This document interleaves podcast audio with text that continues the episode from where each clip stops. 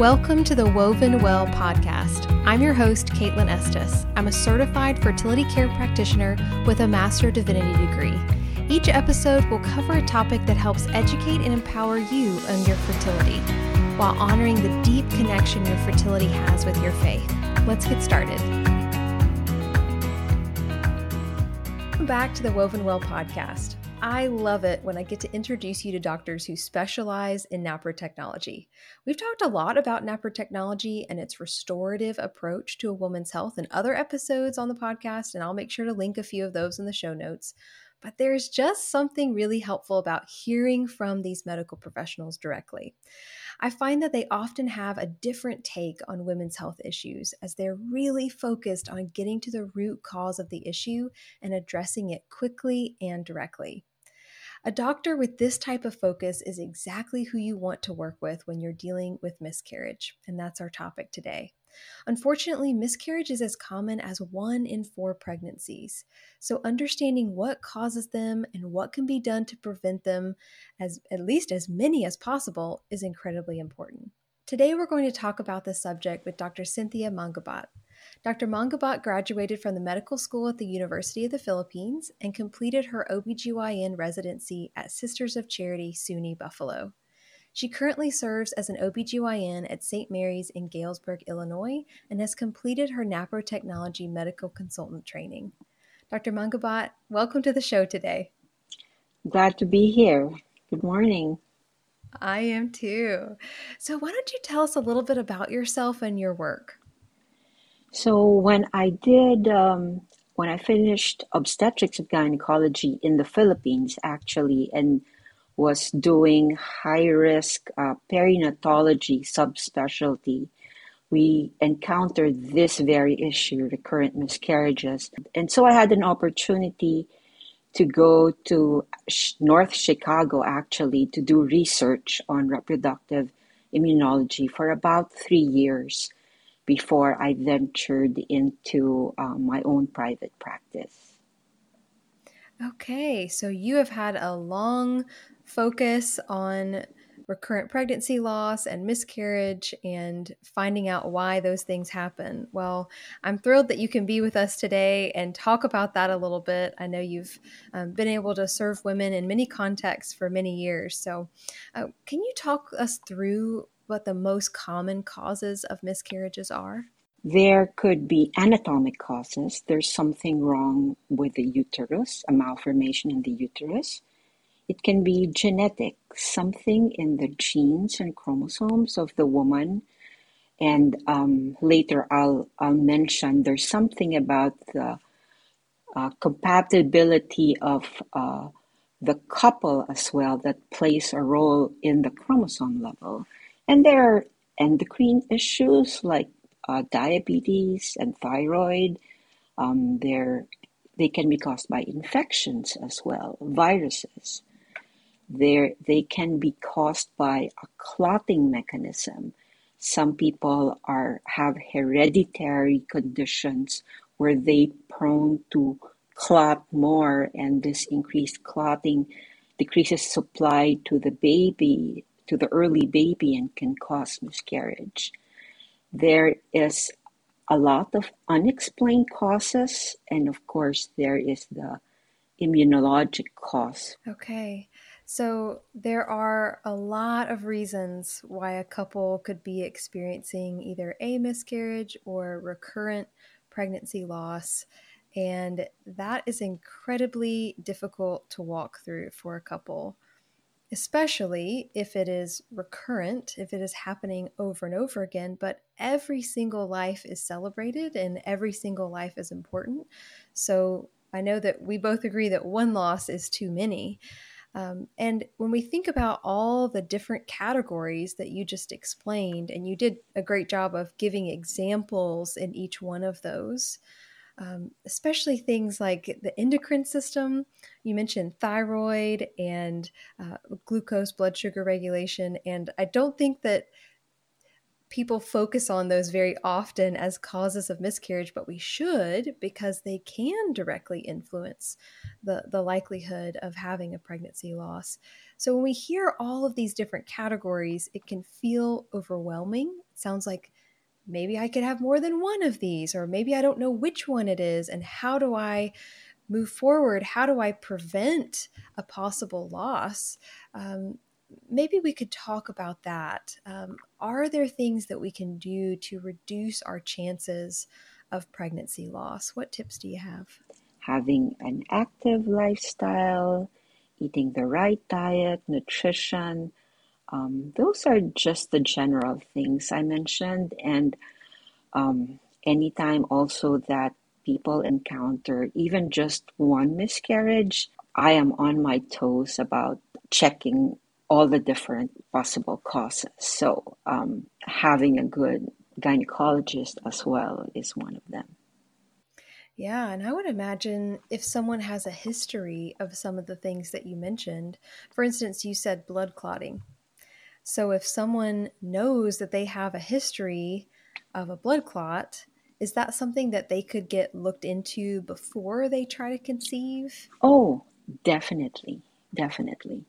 In fact, um, because I was into this, um, actually my fourth pregnancy, I would just happen to be bleeding. I, I did the rundown of tests and I actually had, I was positive for a, an acquired thrombophilia for which I needed an anticoagulant and I had no history of losses before that. I had a, wow. I ha- actually had a miscarriage but I was about 40 after that first one. So, yep, mm. there are various things to consider. Wow. So, listeners, if you have a history of any of the things that she mentioned, or maybe even a family history, then it may not be a horrible idea to have some of those tests done before you are at the point of actively trying to conceive, just so you can be aware of those things.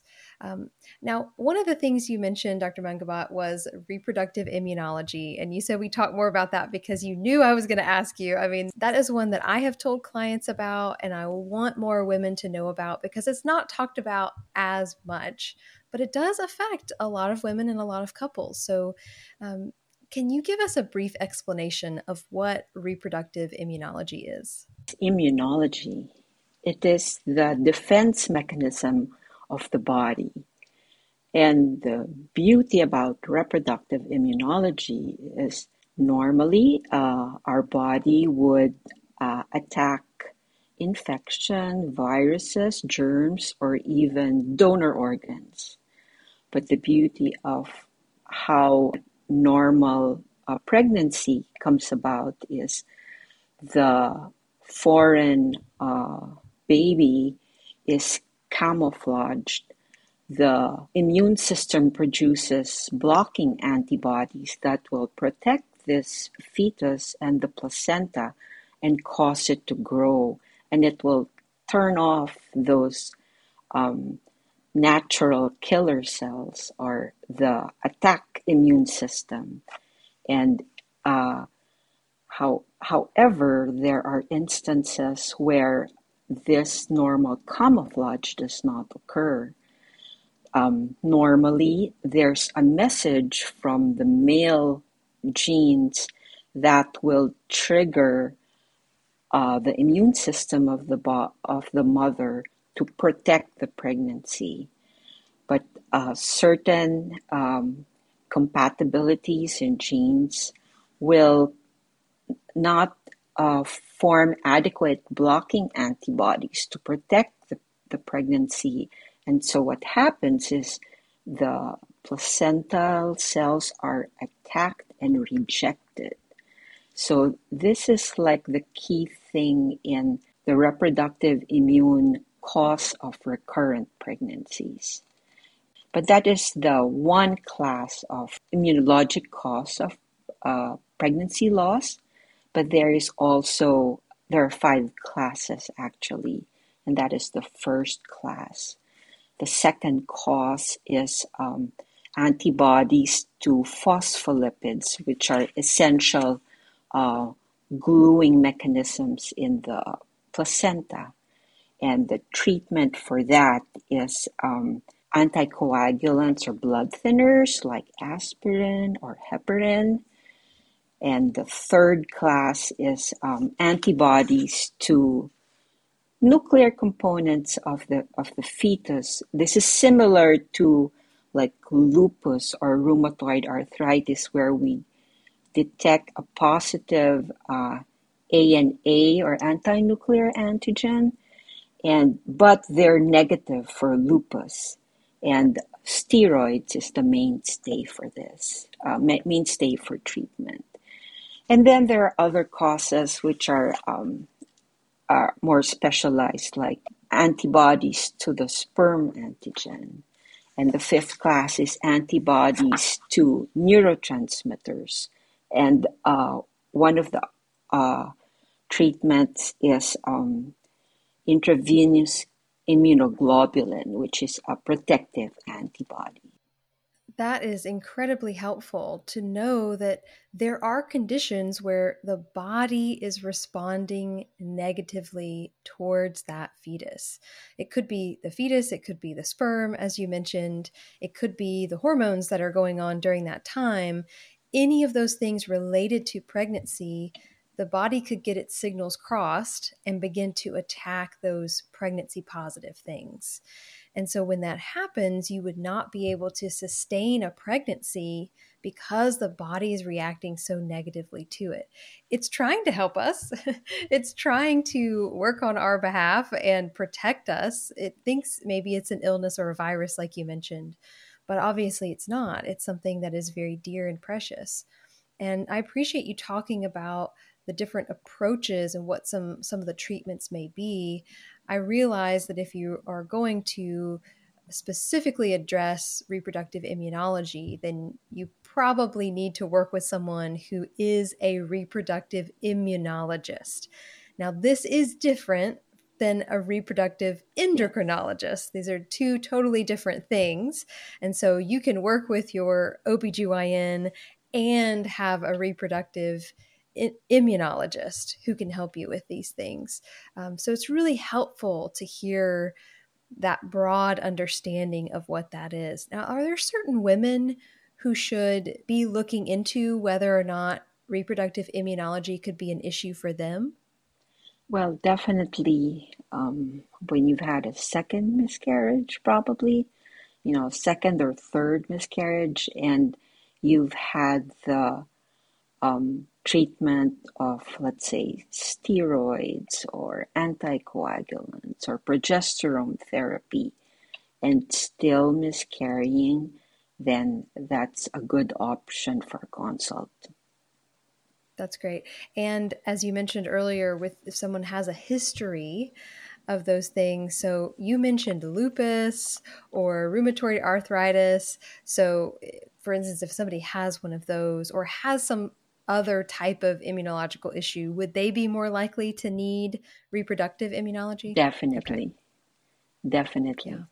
And I'm so glad we're talking about this because I imagine there are a lot of women out there who have immunological diagnoses and they're not told to look into this before they're ready to try to conceive.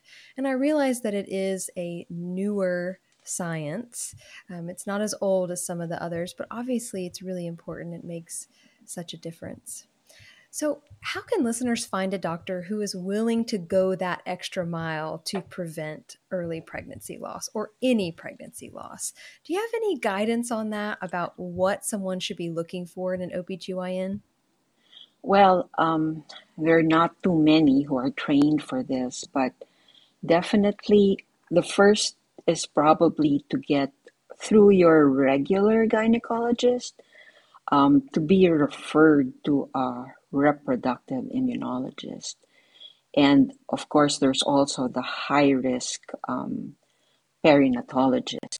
There is actually an American so- Society of Reproductive Immunologists. So I guess you just Google, and if you find someone, you request uh, your gynecologist to refer you. Okay, okay. What if someone doesn't need reproductive immunology? They are just a, a woman who has experienced a miscarriage, but it's not because of immunological issues. Um, they still want someone who is going to search for, like you mentioned, thyroid or anatomical reasons or, you know, to investigate those causes. For instance, you mentioned after one loss, you are ready to look into all the possible ways. Is there is there a way to find a doctor who's like that? Usually, af- for me, after one miscarriage, I start certain basic things like I usually after one miscarriage, I check their thyroid and uh, their glucose because those are basic things. And then later on, I might do antiphospholipid antibody or anticardiolipin or ANA. So I think you can request or, or talk yeah. to them about um, certain tests. Absolutely. I do think that doctors like yourself who are NAPRO technology trained are more likely to be curious about that underlying cause and want to pursue that and find that out as quickly as possible.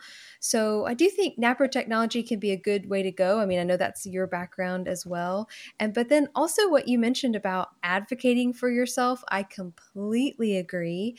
So if you're listening to episodes like this and you are gathering your resources, then you can be prepared when you walk into the doctor's office with what tests you would like to be run. And if you find that your doctor doesn't want to run those tests for you, then you can start looking for another doctor if you need to. But like you said, if you can work with your local doctor, then that may be ideal for you.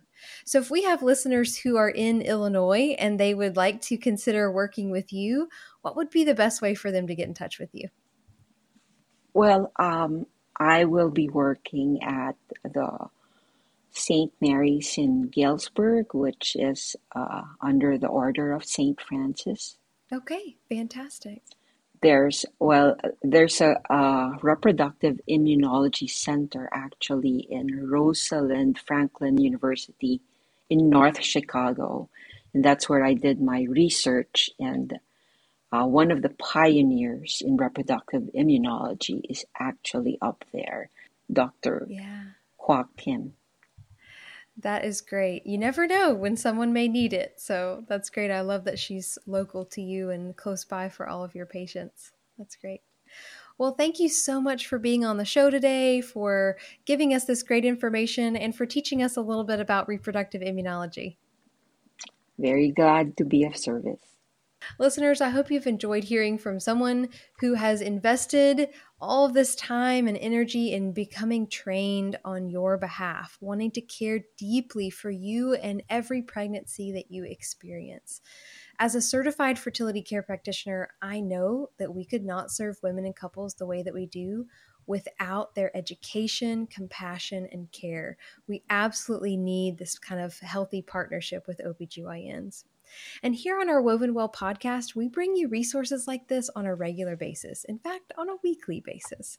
We provide education and a sense of community that empowers women to make informed fertility decisions while honoring the deep connection between fertility and faith. So, if you find this helpful and valuable, maybe you'd like to support the show through a gift of $3. You can check out the show notes where we have the opportunity to do that there. You can also sign up for our newsletter. It's a great way to learn about all that we're doing at Woven Natural Fertility Care.